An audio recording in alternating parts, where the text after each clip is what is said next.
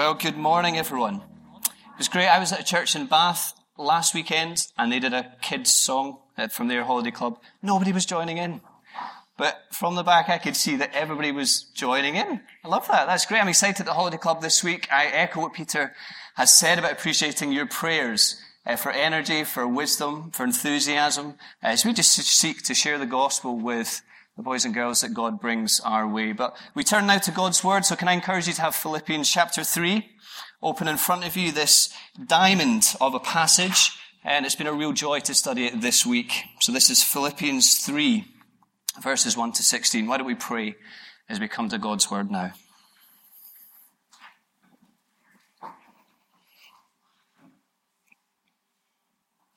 So speak to us this morning, our Heavenly Father our great God, as we turn to your living word now, would you hear our prayer? Because we make it in the name of your Son, our Savior, the Lord Jesus Christ. Amen. Well, by show of hands this morning, I wonder who has recently completed a CV. Put your hands in the air. If you have recently done a CV. So quite a few people here this morning. CV, curriculum vitae.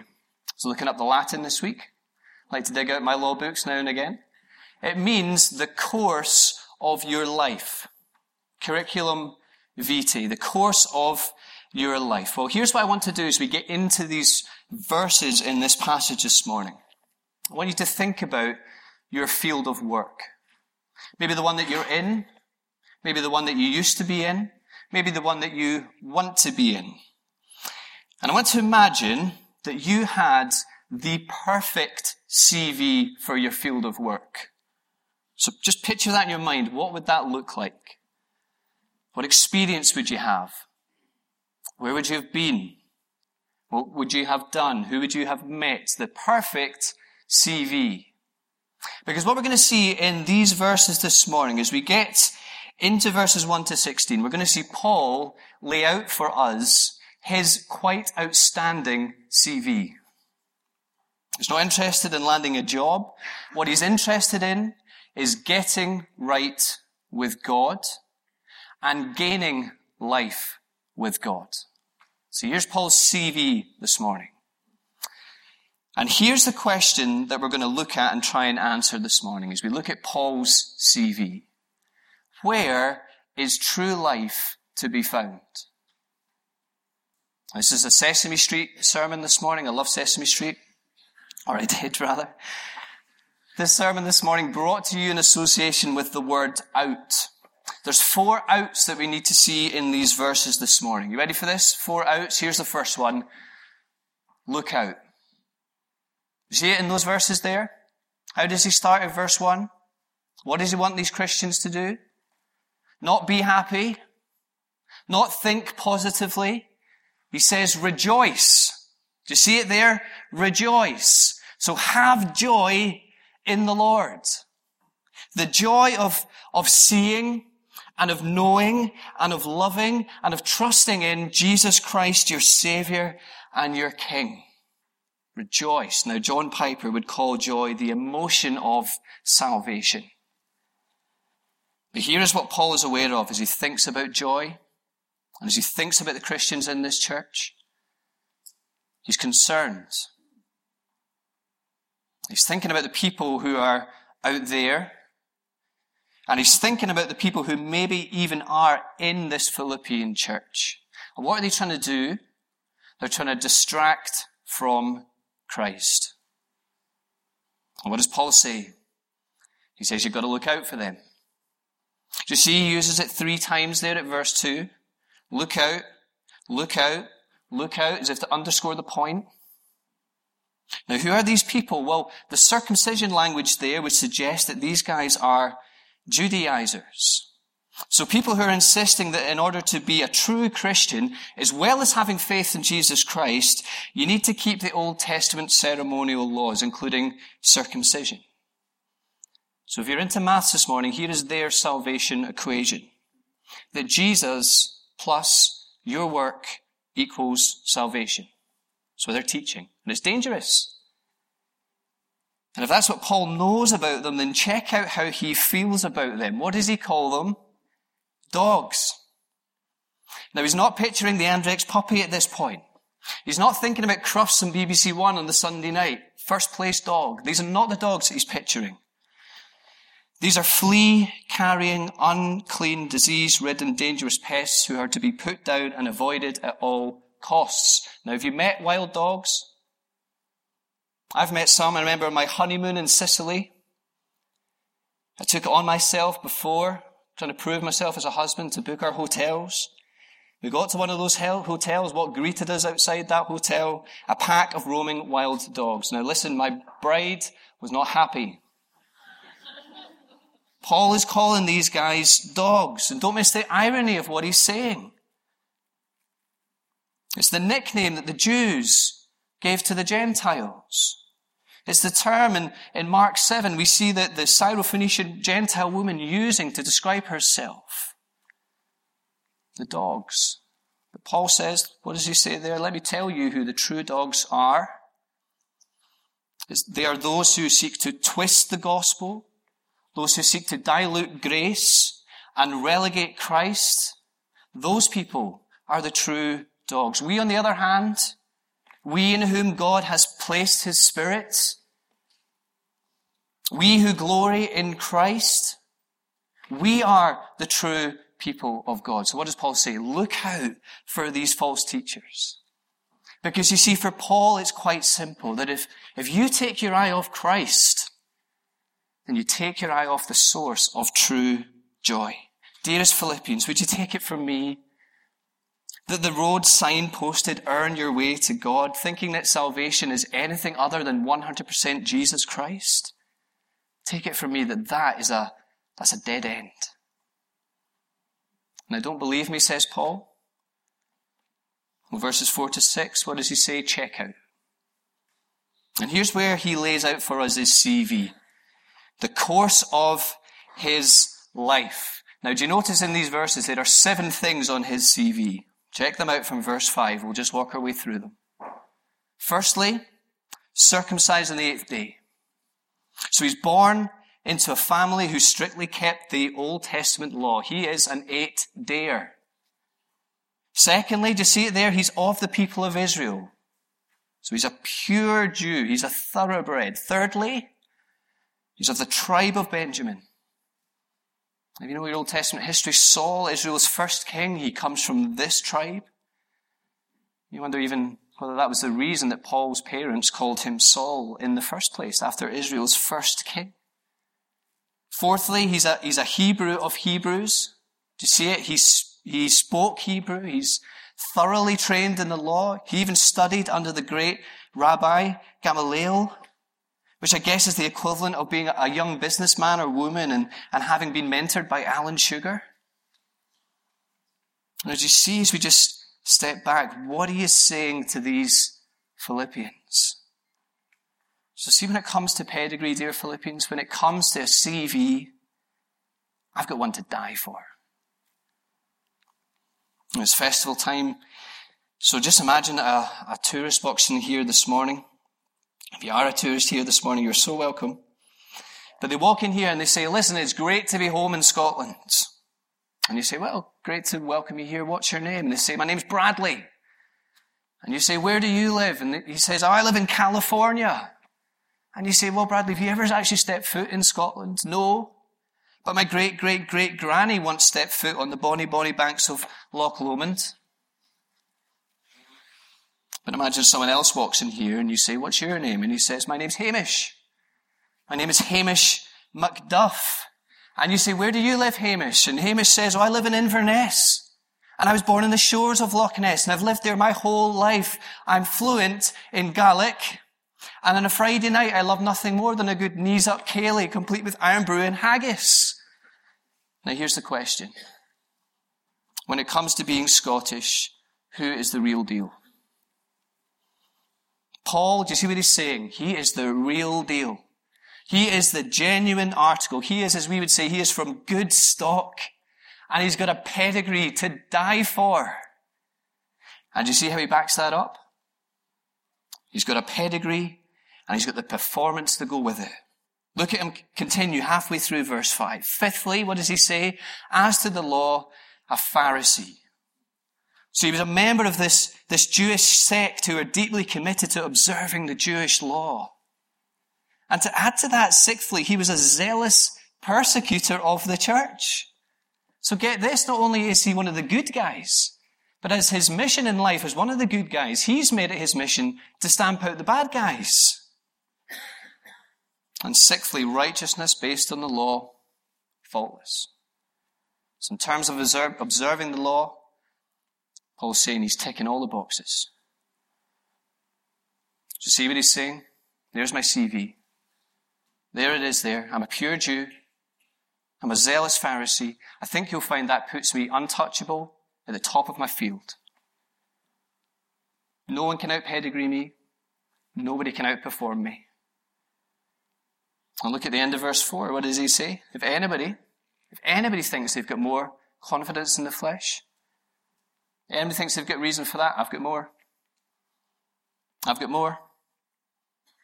Now, the thing to understand is that if you were to ask Paul in his previous life, if that CV would earn him God's favor, if that CV would make him right before God, if that CV would gain him life, he would have responded, Are you kidding me?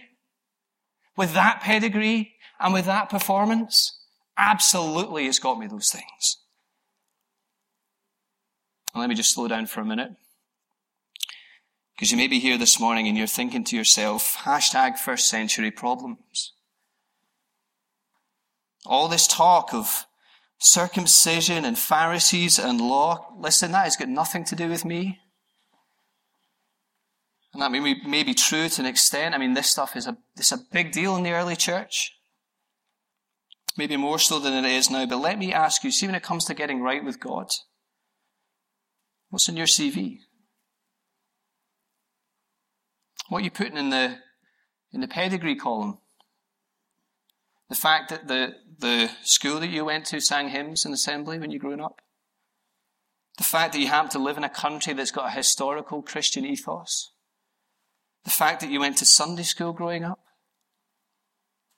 What's in your pedigree column? What's in your performance column? Hey, listen, I give to charity. I love recycling. I'm into paying my taxes. Hey, I even watch songs of praise on a Sunday night. What's in your performance column? Whatever you've got on that list that equates to, as Paul would put it here, putting confidence in the flesh, trusting in your own CV, then Paul would say the same thing to us as he's saying to these Christians here. That I've got more. I've got more. Now, where does that leave us then? Well, here's the third out. Paul says, verses 7 to 11, found out. Here is a man who had the resume of resumes. Here is a man who, in terms of righteousness, was was head and shoulders, leagues apart from the rest. And what does he say? Check it out, verse 7.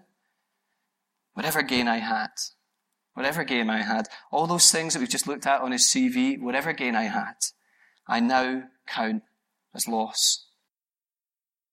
So it's accounting language. He's, he's taken all the things that were formerly in his profit column and he's transferred them to his loss column, his debit column. And not only that, but he regards them all as rubbish.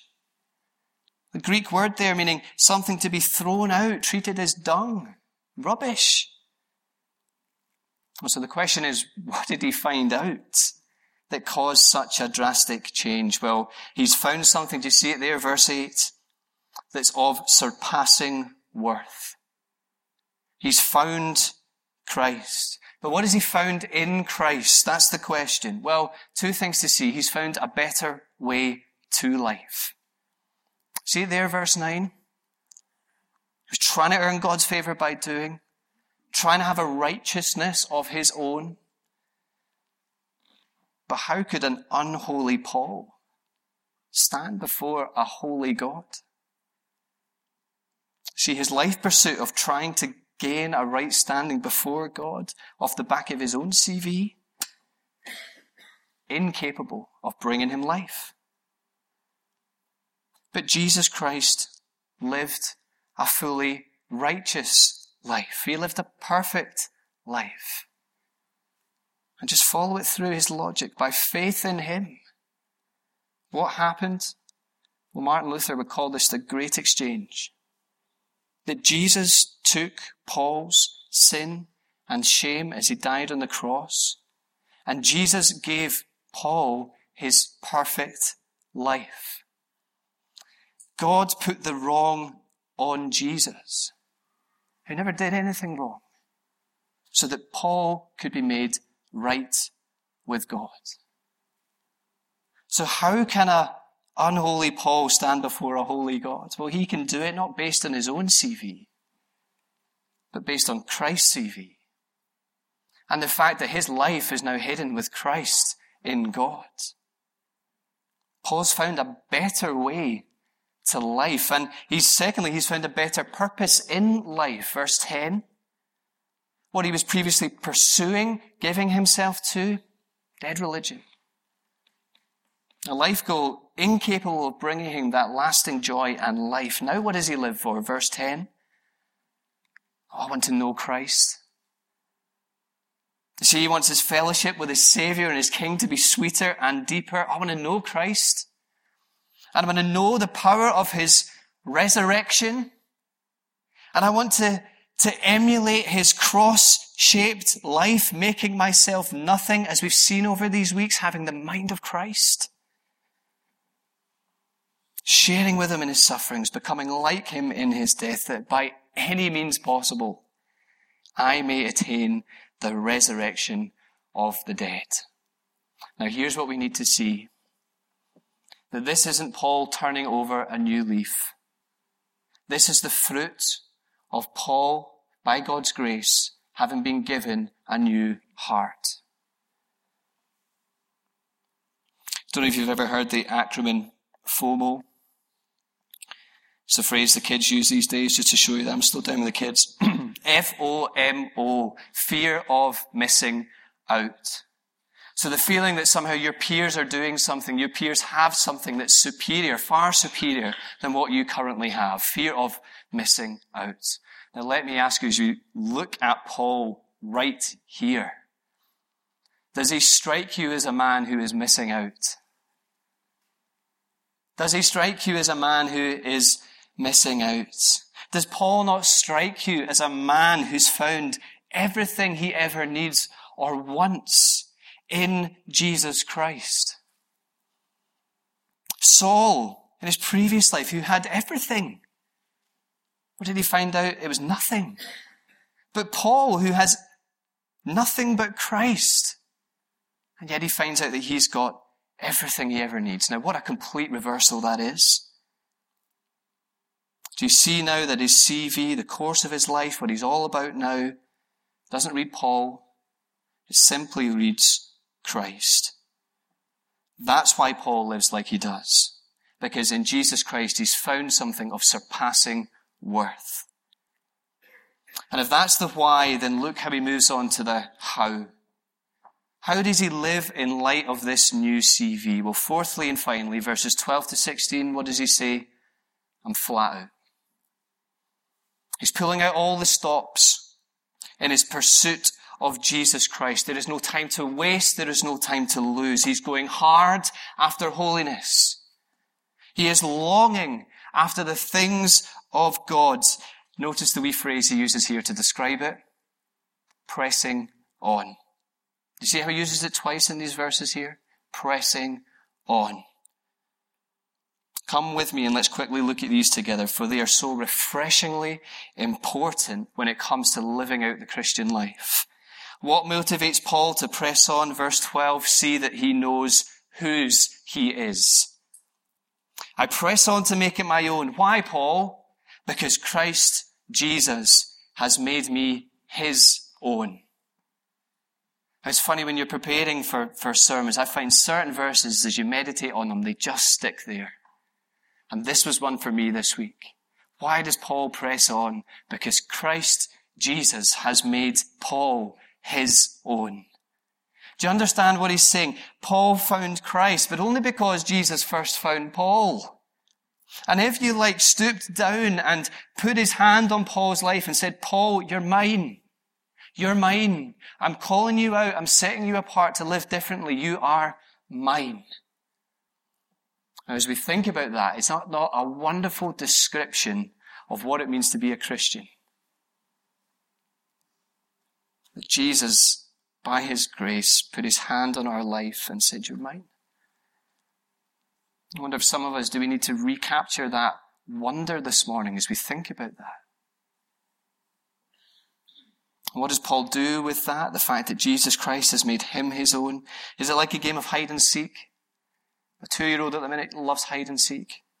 Now that Paul's been found, I mean, is that game over? In the race, is, is Jesus now, is he kind of like the coach at the sidelines? Is he cheering Paul on, saying, well, now listen, I've got you into the race. It's up to you to keep running. Come on, I'll be here cheering you on. No. Paul presses on to make it his own because Christ Jesus has made him his own. Do you see the most fundamental reason why you and I must go hard after Christ is that Christ is in us by the Spirit of God, moving us to go hard after Him. It's all of Paul and all of Christ. Paul presses on. Do you see it? Because he knows whose he is. And he presses on, verse 14, because he knows what is his. So there's a prize to be won. There's a prize to be won. God through Christ. You see it? He's almost beckoning Paul home inviting him, calling him to come to his presence, homeward to heaven. That's what Paul's running for. And that's where his sights are set. But you see at verse 12, he runs as one who knows that he's not yet perfect. And he runs as one who knows that he's not there yet. In other words, he's not standing at the finishing line shouting encouragement to these Philippian Christians saying, come on, Paul's still on the course. He's getting his sanctified sweat on too. And you see what he's saying? The mature Christian, that's how they think. That there's a prize to be won. I'm not perfect yet, but I'm going there. I'm running. I was praying about this this morning. I wonder if some of us, do we need to get back in the game? Do we need to get back in the race? Let me ask you this morning, are you sitting here with your feet up? Are you sitting here having taken your feet off the gas? Are you acting like the spiritual hare rather than plodding on, persevering like the spiritual tortoise? Truth is in the race that we all need to be spurring one another on. Listen, I need others to help me. That's why we love to surround ourselves with people because they encourage us to keep going. I need others in this race. Did you watch Mo Farah on Friday night? Incredible athlete. Incredible athlete. Watched a little thing on, on the BBC Sport website about how he trains. If anyone else watched this? He goes to the Pyrenees. So he goes somewhere with, with really high altitude so he can compete against the, the Kenyans and Ethiopians, the guys are really going at it for him. He gets to a high altitude and he gets changed and he gets on the track and he chases a bike. It's what he does. I mean, there must be more to it than that, presumably, to be world champion. But it's essentially what he does. He gets on the track and he says to somebody, if you just go a little bit faster than me, then I'll chase you. Because I need somebody who's running this ahead of me, who I can look at, and I can sprint as well. This is how Mo Farah trains. It's kind of what Paul is saying here, isn't it? He doesn't want these Philippians simply to admire him. He wants these Philippians to perspire with him. Get back in the race. Verse 13, do you also see what he does? He, in pursuit of what is lying ahead, he forgets what lies behind. I take it that he actively puts out of his mind anything from his past that may hinder him in his pursuit of Jesus Christ. He wonders, he reflects on the CVs, he reflects on his past life, whether that voice of accusation comes at him from the evil one. Do you remember what you did, Paul? Do you remember who you were? How you held people's coats to free them up so they could stone that man, that Christian martyr, Stephen? And here you are telling people to have the mind of Christ. Who are you?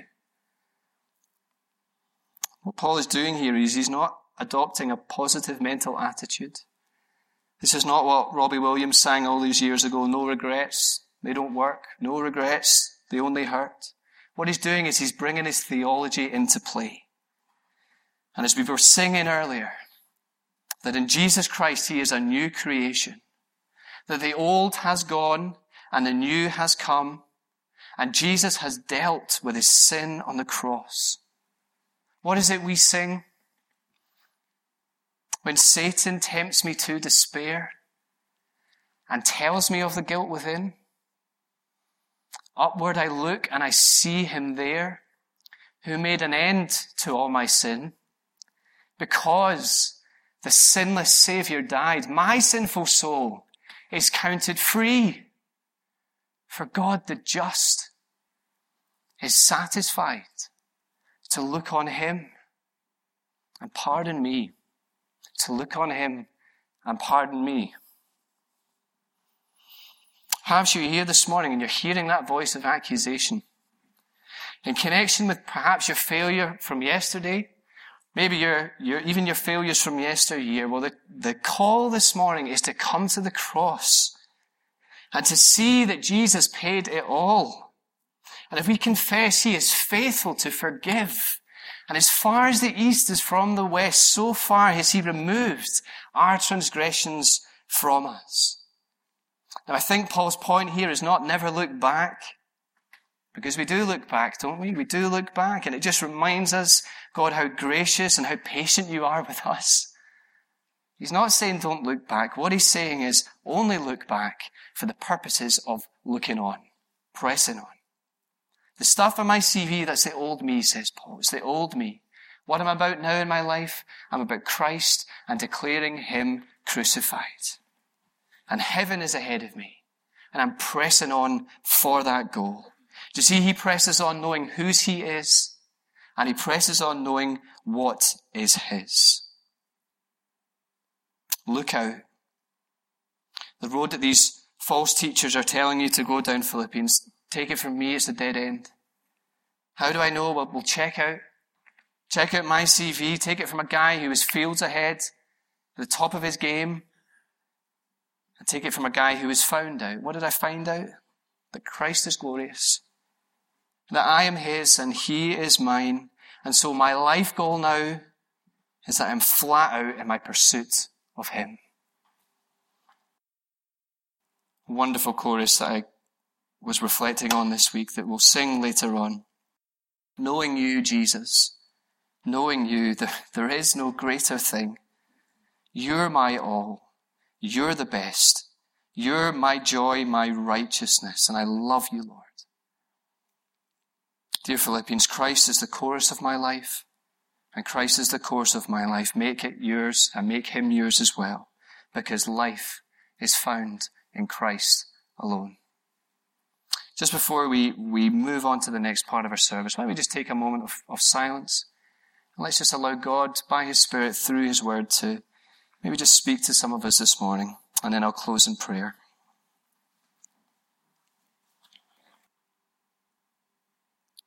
And so, Father God, we thank you for the wonderful truths that we have seen in your word this morning.